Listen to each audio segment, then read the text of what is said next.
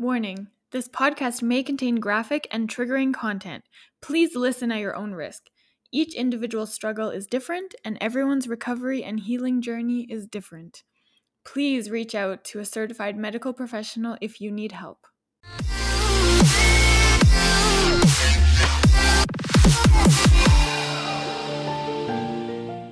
Welcome to episode 45 of Stomp the Stigma, the podcast aimed to fight the stigma surrounding mental health through education, awareness, experiences, stories, resources, and the vulnerable truth.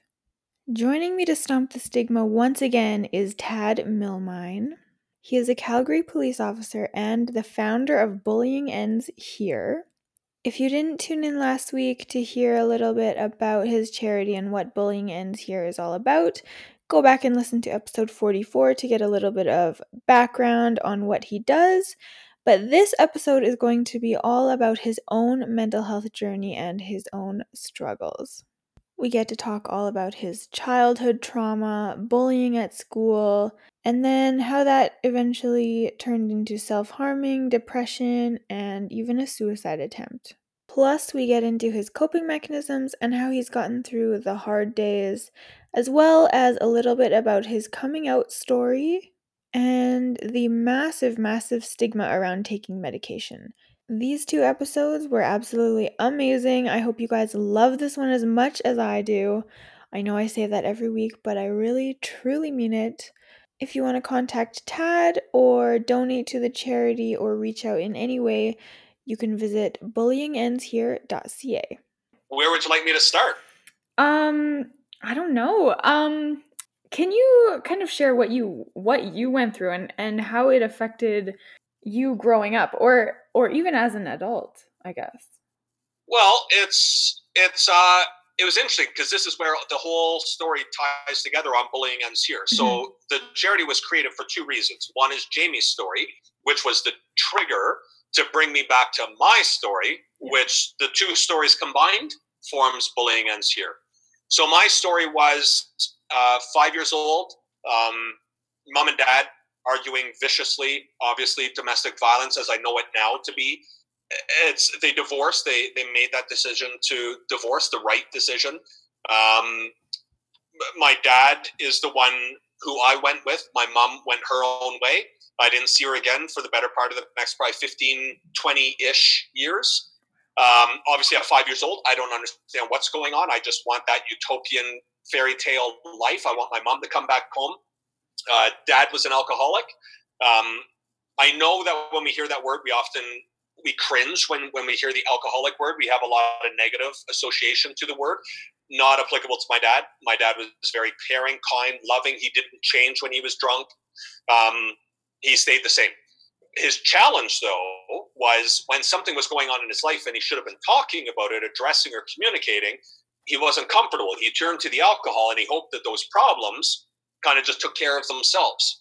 So when he found the new woman of his dreams, she was not a very pleasant person. Um, she absolutely hated me. Um, one of the first rules, the biggest rule for me, was um, I was not going to be allowed out of the basement of my house. The basement was a very dark, damp um, place, and I don't mean dark just as far as like lack of light, although that was it, but very, very dark as in it was just a very frightening place. It was cement walls, cement floor one light bulb in the ceiling, and it wasn't even a full basement. I think it was maybe five five feet tall. Obviously, as a child, it, I couldn't touch the roof anyways, so it felt like a full basement. But yeah, it wasn't it wasn't a full basement like we're used to now. Uh, there was a lot of abuse, a lot of neglect, a lot of name calling. I held everything in. I was a very introverted. I mean, I still am, but back then I was really, really introverted. A lot of crying, a lot of tears, a lot of um, really feeling like no one can help, no one's going to understand uh, the repercussions of, of what I was doing, of, of holding it in and, and disciplining and punishing myself was I began struggling with mental illness. Unbeknownst to me, I didn't know, mm-hmm. but looking back, it was very obvious. Um, the only time I was allowed to leave the basement was to go to school. But school, the kids at a young age, they also figured out that I cried all the time, terribly introverted. They also discovered that my trigger was to call me bad names. I cried, and it just kept going on. It manifested itself through the years of, of school. It started with name calling, as, as most incidents of bullying does. It does start small enough to use that word as far as spectrum. Um, it was small because if I had stopped it at the very first time I was called a bad a bad name, I wouldn't have suffered from it. The the bullies, as they would eventually become, would have learned lessons and accountability. Um, it wouldn't have been ongoing, which then turns into bullying. But I didn't address it. I hoped it went away. I buried my head in my arm, crying all day. The bullying led to full on assaults. And by the time high school was over, that's when I knew things were really going downhill. At 17, I ran away from home, uh, went to the government for help. I was immediately put into protective custody. Uh, the government uh, put like restrictions or rules uh, I was never going to go back home again. They protected me. They saved me. They provided for me. They they gave me a place to be, but it was just me. So I had to learn how to be Tad, whatever the Tad was going to be. I had to learn all that. Um, my challenge was, however, that I wasn't addressing the mental health aspect. So I was suffering drastically when it came to mental illness. Um, looking back, I know I was severely depressed. I had suicidal ideations. I was self harming. At 21, I attempted suicide. Um, I didn't leave any notes. I didn't make any phone calls. I didn't leave uh, any hints or messages to anyone. I went home and I truly wanted it to end. Looking back on my life in that moment, that night, there would have been no convincing me otherwise. But as I now can reflect upon it, pardon me, with life experience, especially with being the role of a police officer as well, is um, I realized that that moment that triggered me that day was so small, so trivial.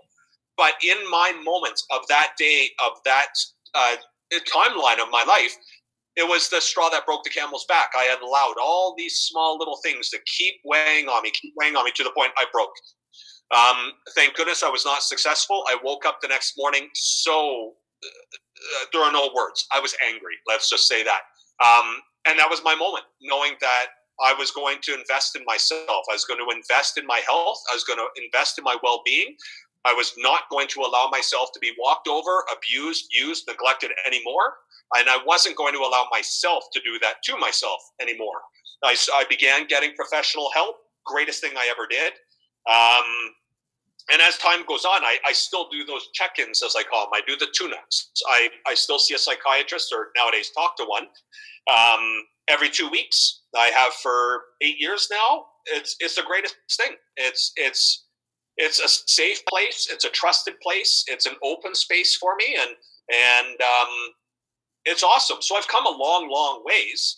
Um, the dream of being a police officer is arguably what kept me strong enough to survive it all. Because as a little boy, when I was having my bad days, which was multiple times every day, I was always envisioning being in a position to help the little boy Tad. And so here I am as a police officer, able to help the little Tads out there, or even grown up Tads. Um, so being in the position that I am, it's it's it really is an honor because it's not lost on me the ability to to reflect and understand with with victims when I'm at the scene, saying, you know what, it's okay.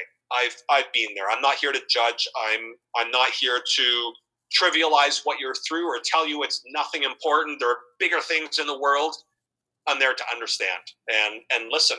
And and I think that's what makes me um, the best version of Tad that I can be today. And tomorrow I aim to be uh, even better than today. That's that's my challenge that I put out to myself. That tomorrow I'm going to be even better. I'm going to be stronger. I'm going to be more effective. I'm going to be even more resilient. So it's not done. It's it's forever going to be a work in progress, just like the charity is, just like life is. But yeah, I am where I am today, and uh, I'm overall very content. I think I, I think would be the word. I resonate with your story so much. That is that's so crazy to me. Just when I was younger, like I've been battling depression and BPD since I was 9 years old and I bottled up my emotions for my whole life. I was super super introverted. I didn't talk to anyone in school and so I got bullied for that.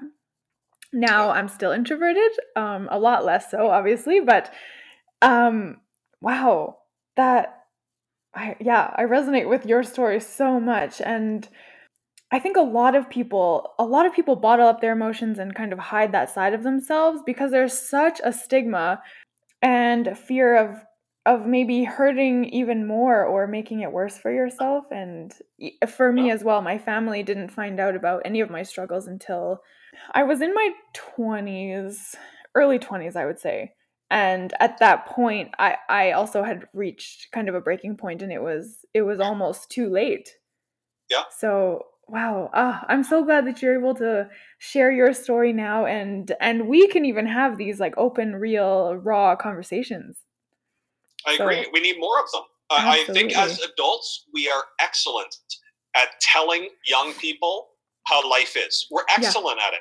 But the key word there is telling that's not it's not right mm-hmm. it's um I was told all through my life what life was going to be like. You were told all through life. You're told not to smoke, not to do drugs. Um, what do we do as young people? We smoke, we do drugs because we're told things. We're told it's bad, but yeah. we need those life experiences. We need to find out for ourselves. We need to learn. Yeah. And and I think that it kind of connects what you and I were saying earlier about what's different about what I'm doing compared to other anti-bullying or mental wellness workshops that, that are out there. And it's I don't go to any others, so I, I can't say this is a fact. I can say my understanding is simply the fact that I'm not telling anyone anything. I'm showing them. It's um, they already know. Kids have already been told, you know, don't put bad things on the internet. Well, what are they doing? They're putting bad things on the internet. So I'm showing them why adults have been telling them all along. And mm-hmm. I think when you show young people, no matter your age, I mean, I'm 48 years old and I'm resonating with an 11, a 12 year old in school to the point that they want to message me and share their story. It's not an age thing. It's it's yeah. it's the fact that even a young person can resonate with a young person because of the fact that we all have experienced the same emotions. And it isn't trivial we can't tell an 11 year old, don't worry, things will get better. We've all heard that. Uh, it's I understand it, and it is accurate, but that's not good enough. We can't pat a young person on the head and say, "Don't worry, Ricky, things are going to get better." That doesn't help the young person. That's talking about the future. Young people are afraid of the future. They've never been in the future before. They only care about today, right this moment. Yeah. So it's fine to say it's going to get better but we need to follow that by saying, but Ricky, you and I need to sit down and let's let, us let us learn a little bit more about this mm-hmm. and ask those open-ended questions. How did it make you feel? Has this happened to you before? Uh, what what can I do to help you? Um, things that we're going to start empowering that young person with the very essence of what the bully took from them and that is the sense of empowerment that's the first thing a bully steals from a victim is empowerment so we need to start instilling it back into into that young person, the victim. So if we start saying things like, you know what, I will do whatever you want, but what is it that you think that I can do to help you? Let's make a plan. Let's make a follow-up date. So it's not just open-ended and we'll just we'll just meet up whenever. It's you know what, hey, can you come back and see me tomorrow at some point? Or do you mind if I, you know, check in with you by email mm-hmm. or whatever, whatever the youth prefers. So it's it's uh it's logical, it's sensible, it's um, achievable, but we just need a lot more of it because we got to break down these stigmas. It's uh, I talk about taking a little white pill every day, and I use the example. See this little white pill in my hand, and and you know, to some, in fact, to many, it's like it's a white pill, but in fact, to me, it represents strength, courage, resilience, because that white pill didn't get in my hand because of fluke. It's in my hand because I invested in myself. I self evaluated myself to know that, you know what, I better talk to someone. So I invested to the point that I spoke to someone to the point that they heard and understood. They they did the testing. They they came up with diagnosis. They they provided me medication. We followed up to make sure the medication was working. We do check-ins as far as as therapy is concerned. So that little white pill symbolizes an awful lot more than just a white pill. Mm-hmm. And I think that's the important part is that again, not telling, but it's showing. It's it's putting some some uh, substance to to the words that we're saying, and in fact, we're we're using actions. And actions, you know, one of my mottos in life are words are hollow. Words mean nothing until you show me, prove it to me that that your words are serious, are genuine. Because mm-hmm. everyone's going to say things like, "Oh, I want to make the world a better place." Oh, I want to solve bully, or bullying. I want to solve world hunger. I want to solve homelessness. Lovely words, but we all say it. Yeah. My question would be prove to me, show me that what you just said is accurate. So, what have you done to help the homeless population? Have you made a sandwich? Have you made a donation? Have you uh, have you done something? Have you let someone into your home? Have you, you know, there's a lot of things as individuals we can do. And yeah, we're not going to solve homelessness, but if we solve or help just one person, then that's the way we need to be be looking at these big societal problems. Is think smaller. Think about the individual. Everyone mm-hmm. has a different story we can't just you know put one big tarp over everyone and say this will fix your issue because it's it's not it may fix a couple but it's not going to fix the problem overall we're still going to have homelessness until we get to the roots of the individual's challenges and issues and we do that by listening and learning mm-hmm. you do share uh, a little bit about your battles with you have ptsd anxiety and ocd is that right yes do you think this that anxiety we spoke about? That's uh, that's every day. That is what my my little white pill helps a lot with. Yeah. It's kind of just knock down those highs and lows as far as uh, moods are, are, concerned, especially on a presentation day. It's um, or a work day as well. It's um, the, the pill really really helps with with just balancing my mood essentially. Um, PTSD just recently diagnosed with, but I knew for a long time I've had it. Um, I was already like getting treatment for it. Pardon me. I was already getting treatment for it. I just hadn't um, gone through the testing for it. But the testing for it and having the label didn't change anything for me. There was nothing additional that I was going through. So, um, so that was just the, the continual learning and growing about myself that I went through to keep continue to invest. Mm-hmm. And OCD has always been there. Just that everything needs to be perfect. I can't have any anything outstanding in my inbox for emails, for instance. I can't. I'd much rather work all weekends to make sure that Monday is just another day than I would knowing that on Saturday, Sunday, my workload is just piling up yeah. because that work is is people's lives. It's it's people's feelings and emotions, their circumstances. I can't just be treating it like some people treat paperwork, for instance. I have to remember like there's a human being behind the work that's piling up. So I'd rather just deal with it uh, as it comes. So that's why I was saying it's really hard to to turn off the bullying ends here or the policing or the just Tad because they're so intertwined. They're always on, and mm-hmm. I wouldn't have it any other way. Mm-hmm. Do you think that any of your mental health battles are kind of a result of your childhood? Or like what oh. is your what is your take on that um there's a kind of a nature versus nurture debate on the mental health yeah. and mental illness um, sources, I guess. Yeah, uh, it's I, I would say all of them are yeah. related to my upbringing, uh, depression, OCD. Like I, I can almost tell you like the moments where all of them would have come from because when I think about perfection, I think of everything has to be perfect. Yeah. I reflect back to being the boy in the basement, and if I had left something out. If I hadn't dotted an I or crossed a T, I was going to pay a severe price. So the OCD came from that needing to always be perfect. I had to have everything completed. I couldn't leave anything undone, even if I was tired, even if it was a moment. It, it needed to be done now and immediately. Um, PTSD kind of speaks for itself. It was, yeah. I mean, what I went through is pretty natural to have some some PTSD or a form of it, and um, anxiety i mean i think that's that's just ingrained in me on always trying to to be kind but not in the way that you and i were just speaking. I go back to being the boy in the basement. The kind always had to be i had to monitor every word i said every look i had because if that woman had seen or sensed anything again the severe consequences. So it was always having to be on always having to be perfect always having to be uh, really mindful of of what I'm doing. So I think all of that translates into who I am today. I found positive ways to do it all, of course, mm-hmm. but um, yeah, it's my mental illnesses um, are all uh, can all be tracked back to to childhood. The PTSD is is more. I mean, it's from the line of work. I mean, I think to a certain degree, any frontline police officer, paramedic, um, people that work in jails, uh, firefighters. I think we've all got a certain degree of PTSD because you see things that human beings are not meant to see. Um, you experience things that human beings should not be experiencing. Not not on the degree we are. I mean, I'll go to twelve very serious calls in one shift. So whether that's a child struck by a bus, whether that's a car crash and some people are seriously injured or maybe not with us anymore, whether it's uh, someone struggling with mental illness, whether it's someone that's just committed an offense, whether it's someone that down in luck, uh, down and out with on life.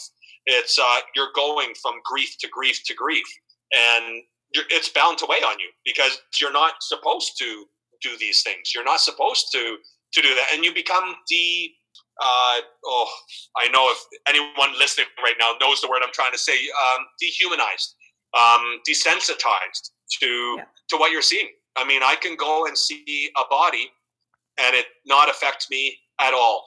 And obviously, the family that's right there with the loved one that they've lost are out of control, crying. Yeah. They're they're heartbroken. They're they're not themselves, and totally understandable. I was that way at one point in my life, but now it's just it's not to say I'm heartless or anything like that. It's to say that it's my everyday job. You know, it's if I was to be emotional at every call, I wouldn't make it very long in this line of work. Mm-hmm. It's uh, you still have to be human, but yeah, the emotions they kind of just naturally get tucked away when when you you you do this this frontline policing that I'm in. So, do you think that your illnesses is something that you're gonna battle with for your whole life, or is that something Absolutely. because you developed them when you were younger? Is there a possibility yeah. of get also getting rid of them again, or you don't think so? I don't think so. And so to to tie that last piece together about about the trigger that I had when I was reading about Jamie for the first time is up until that moment, I had basically buried my past. I had accepted it. I had moved on. Yeah. There wasn't anything in my life that I was needing to like it was it was coming back. It wasn't in my dreams. It wasn't in my daily thoughts. It wasn't in conversation. Like my past was in my past. I don't I don't see anyone from my past. I don't like I don't have those reminders. So it was all gone.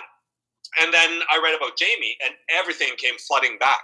So I had to learn really quickly how to accept it, how to embrace it, how to own it, and um, and find a way to turn it into a positive.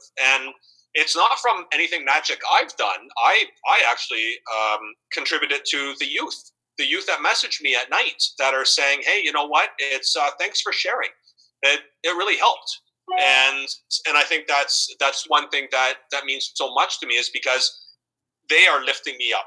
They are reassuring me that it's okay. They are they are reminding me that what I'm doing is what I'm meant to be doing. It's helping. It's uh it's resonating, and and I think that's so important. So so yeah, I in a way I it may sound weird, but I don't want to be perfect. I don't I don't want to be 100% because I don't ever want to lose the passion. I don't want the fire to go out. I don't want uh, to just be sharing my story from a simple memory. I want to be sharing it because I'm reliving it in my mind with every mm. presentation I do. Wow. Probably not the healthiest thing to do, but I know what I'm doing, and and it's it's worth it for me. It's not for everyone though. I would not yeah. recommend um, reliving your trauma um, on a daily basis, sometimes multiple times a day. But uh, for me, it's just become a part of my my regular routine. And when I'm doing a presentation, Alana, in the back of my mind, I'm doing my grocery list. I'm doing um, what I, like going through what I need to do for the rest of my day, even though I'm coming across to the audience of I'm you know i'm really passionate i'm really frightened again i'm you know i'm experiencing i'm reliving it fact is i'm really not it's um i've just pushed play on the tape recorder and and that's aging myself i know but um I basically just push play and it goes on autopilot and I'm off in my own little world. So I don't really relive it, but it has definitely come back in the dreams at night. Yeah. And um, it, they aren't nightmares. I wouldn't even call them night terrors. I would just say they're just bad dreams. It's mm-hmm. uh, I'm always the boy in the basement, but it's uh, it seems that as time goes on, it's almost like I know in my dream that it's a dream, so they don't frighten me as much anymore. And again, I don't want them to go away because it reminds me of what it's like to be, for me, the boy in the basement. Wow. Oh my goodness. Okay, so um, what coping mechanisms have helped you through your hard days, and have those changed over time as you yourself have changed and kind of um, understood what you're going through and what's happening to you? My coping mechanisms, I think, to a to a great extent, I've I've uh, I don't know if it's if I've almost just buried a lot of things in my life because I stay so busy that that I don't acknowledge some of the, the, the things. I almost mm-hmm. try to ignore them or block them out. So for me, one of the biggest challenges I have, and I've had for as long as I can remember, is is trust. And, and I don't mean trust as far as like a best friend or something like that. I mean that's fine. I'm talking about allowing someone into my life to know the real Tad. I mean, there are very few people. In fact, I can count on less than the fingers of one hand that would be able to truly tell you who Tad is partly because I don't even know who the real Tad is. I've I've just immersed myself so much in wanting to to help those that need the help the way I needed help years ago that I just I haven't. I mean, I, I speak to my therapist and it's lovely and, and I'm very open and honest when when we're we're speaking because again it's an investment. But you know, at the end of the day, it's yeah, I haven't really experienced who the real Tad is. And so you and I were talking about the trip I was just on for the last two and a half weeks. I think that was one of the only times that I can remember, at least in my adult life, where I really experienced Tad. And it's um, the company that I was with really helped with that. We spoke a lot about mental wellness. We had a lot of time to go for walks on the beach and just talk and learn about each other. And and it was great. But the trust, I I mean, I don't have any secrets anyway, so I don't really have to worry too much about trust as far as someone's going to take my words and use them against me type of trust. It's more just the letting someone in. I mm-hmm. I don't do it. So to say what my coping mechanisms are, I guess in a way it's keep myself busy. Try to almost stay out of my yeah. own head because it can be a very busy place. Mm-hmm. So I try not to allow myself to have very much time to sit and contemplate because I tend to overthink things, and that's never a good thing. Yeah. Oh, absolutely. I think I do the same thing. Yeah. Yeah. Yeah. Keep yourself busy. All right. This question might be a little bit difficult. Um, I've heard the comparison being made between coming out to your family and friends about mental health and mental illness and coming out in terms of sexuality. Now, mm. I I know that the two are are obviously very incomparable, but like what is your take on that? And as someone who is a part of the LGBTQ community and has maybe experienced both sides of that, like how do you feel about that comparison? And do you find it kind of offensive or insensitive at all? It's I mean, I have to say I get asked a lot of questions in in in my I've never not only have I never been asked it, but I've never even heard of the the comparison. So I can only speak on my own mm-hmm. experiences. Yeah. Coming out was an experience that anyone that's ever come out would would truly appreciate that up until the moment of coming out you're frightened you're alone it doesn't matter how much support and love around you you have you still feel those you feel and it's to the extreme it's not just you feel lonely on a day i'm talking you're you're sinking and you're you're diving and you become so afraid that you you don't even want to be looking in the direction of a rainbow because you think that someone's going to see you looking at the rainbow and then they're going to assume you're gay so like you're just playing these out over and over and over in your mind um, and again i'm going from personal experience not from the way it might be for a youth nowadays but mm-hmm. i do know that a lot of that um, root pain and fear is still still there to this day. I think it always will be um, because there's a certain part of coming out and understanding yourself that it's not just frightening as far as going to talk about it with someone else. It's frightening for ourselves as individuals to acknowledge it, to recognize it, to understand it, and um, and especially because you know we're told that our brains aren't fully functioning until 25 years old. You know, um, there really are phases in our lives that we go through that maybe we are just experimenting and people are putting labels on us or we as individuals feel we need to put a label on us to it's the hot topic of the week or month or whatever going on at school so for me when it came to mental illness and talking about that i mean i was an adult at that point so there wasn't anyone to to, to need to share that with. It's it's only been since doing bullying ends here do I talk so open, and even that has mm-hmm. just been kind of a gradual progression that I just realized that we're starting to have more conversations about it. So maybe I should be more open about it. It's not that I was ever afraid to talk about it, but I, I certainly didn't feel the same way talking about mental illness as I would have the, the way I felt when I was coming out. So from my experience, I would say there's no comparison. Mm-hmm. But at the same time, we're still talking about similar feelings and emotions. So I guess. One could say there is a connection there or, or uh, um, some relevance, but I, I, I, personally don't think they're they're the same thing. They're they're different. Mm-hmm. And in order to to say the struggling with mental illness, I mean, you can't put a label on yourself, whether it's OCD, depression, all those things, unless a professional right. tells you that this is the diagnosis. I mean, it's easy to self-diagnose. You can go on the internet nowadays, check all the buttons, and it it comes out with your your diagnosis. But that is not reality. That is the internet. That is somebody is making stuff up, and people are buying into it. Um, we still need doctors, professionals, therapists.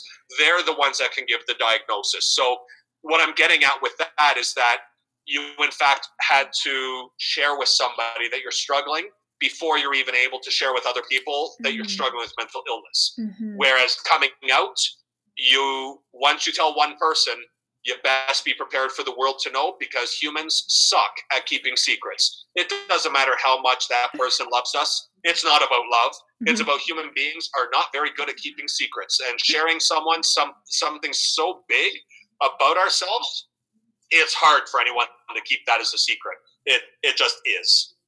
Wow, that is such a good point. So in order to be diagnosed with a mental illness, you had to have told someone. In order to come out, it's um you don't get a test. You yeah.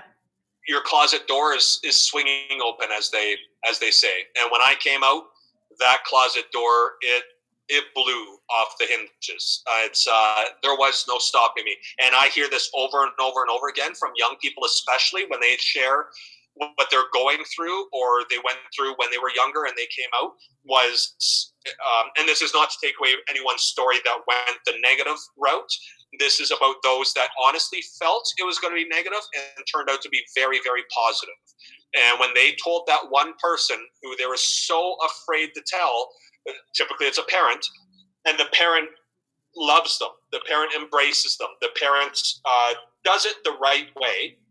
I mean, that closet door is flying.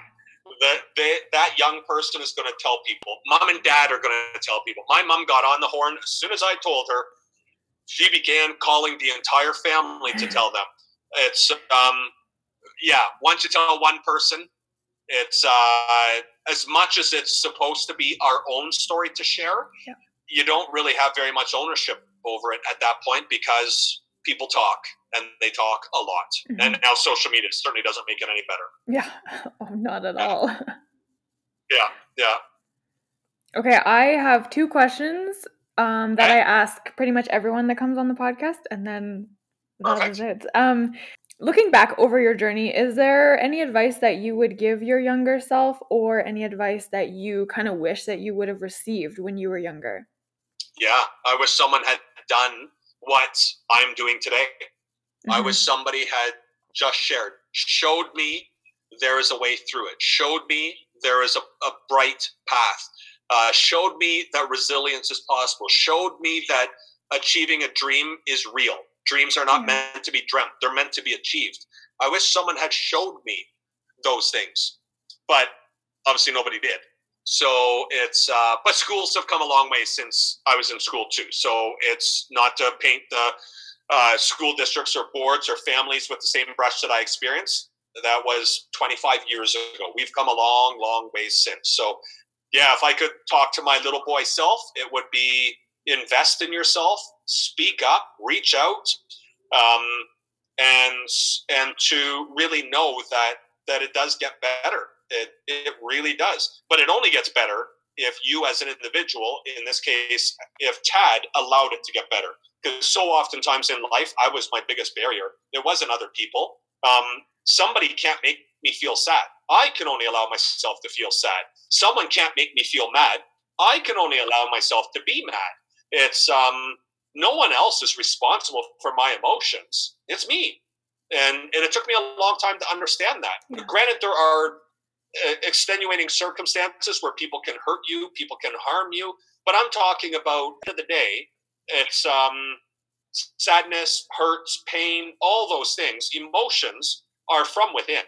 And oftentimes they're connected to an experience we've had in life that that reminds us what it's like to hurt. Why do we cry? Why why when somebody says something mean about us, why does that pain us so much? When in fact that person's spreading lies, it has nothing to do with me. It says nothing about me whatsoever. It says everything about the person that posted it. But yet I'm the one that's going to hurt. And the person that posted it is going to go about their day. Yeah. It's it's it's backwards. So so we need to to just remind ourselves that we're worth the investment. We just got to take that step back and ask ourselves, why are we feeling this way? Nobody made me. Yeah. It's I've allowed myself, and maybe that goes back to the walls I put up. I, I protect myself really, really well, and um, I still have weak moments. I still have people that have done something, and I allow myself to be hurt and sad and and pained or stung, as I as I call it. But um, but at the end of the day, I'm in charge. I'm in charge of my life. I'm in charge of my emotions. I'm in charge of how I feel. So you got to make the investment every day, over and over and over again. Oh, I love that one. That's so good. Okay, my last question is um, Is there a stigma or a misconception surrounding mental health that bothers you the most or that you hear most often but isn't true? I think that the one that I hear a lot is coming from young people, and mm-hmm. it's about medication. It's um, there are a lot of adults uh, of adults out there, and I'm, I'm even going pre-COVID, so I'm not talking about vaccinations or any of of the the triggering discussions that are going on now. I'm talking about Tylenol for a headache. I'm talking about yeah. um, antidepressants. I'm talking about all these medications that are out there that, that can really, really help, that can really make a difference, that can help balance us out. We're all not born the same way. Um, our minds are different. Our abilities to cope are different. Our life experiences are different. So I, I've heard it time and time and time again from young people I will not take medication. Who am I to say you need to? I, I just say, you know what, hey, you're entitled to whatever you think. And obviously, it's a young person, so it's not what they think, it's what they've been told. Um, I, I just share with them, you know what, here's what I did. And I think it's very silly that if there is a little pill out there that I could take every morning that would help make a positive impact on my life, and I chose not to take it because of what other people are going to think, when at the end of the day, no one's going to know that I'm taking that pill unless I tell people I'm taking the pill.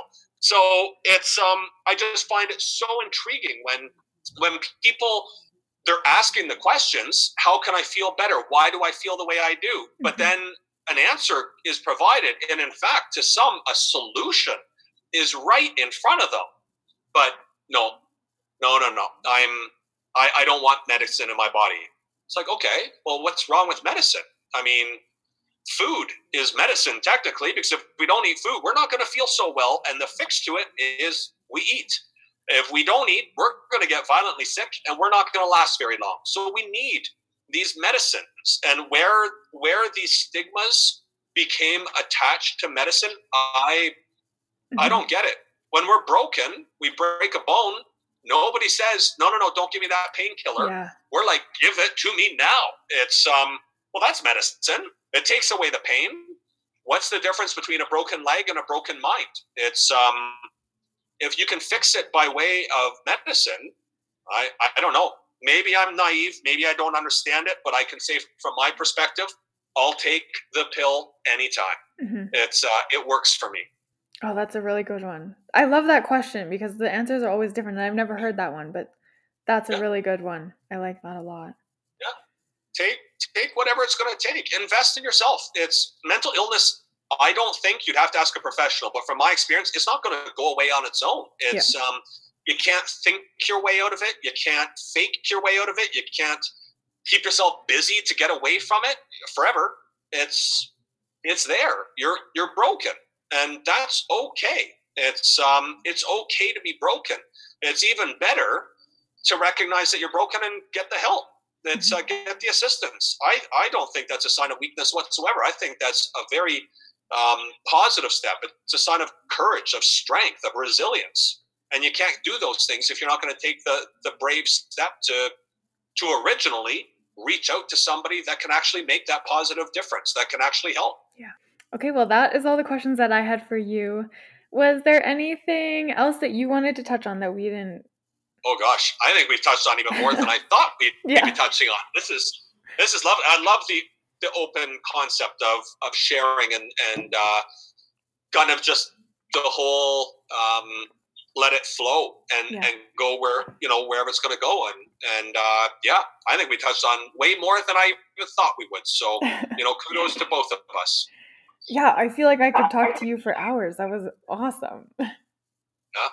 It's it's fun to talk. It, it's it's therapeutic to talk. Mhm. So I applaud you for for reaching out, for wanting to talk, for providing the the um, you know the platform to talk. It's uh, it's teamwork. Everything I do is not because of me. It's not because of Jamie. It's it's because of a team, and you're a part of that team. You're you're sharing the message and like I said, everything has it leads to something. And today's discussion is going to lead somewhere. I don't know where, but my arms are wide open, you know, looking and waiting for it to happen. It's um it's exciting. Oh, well, thank you so much. Thank you. If people want to reach out to you or have more questions for you, what is the best way for them to do that? Always on the website, bullyingendshere.ca. It has all the links that takes you to all the social media platforms. It takes you to support and guidance. It re- takes you to the contact TAD, youth advisory board, like everything, financials, donations, sponsorships, our records, everything is on that website. So bullying ends bullyingendshere.ca. Thank you so much for tuning in today. Feel free to reach out at any time. You can contact me on Instagram and Facebook at Stomp the Stigma YYC, and you can email me at stompthestigmayyc at gmail.com.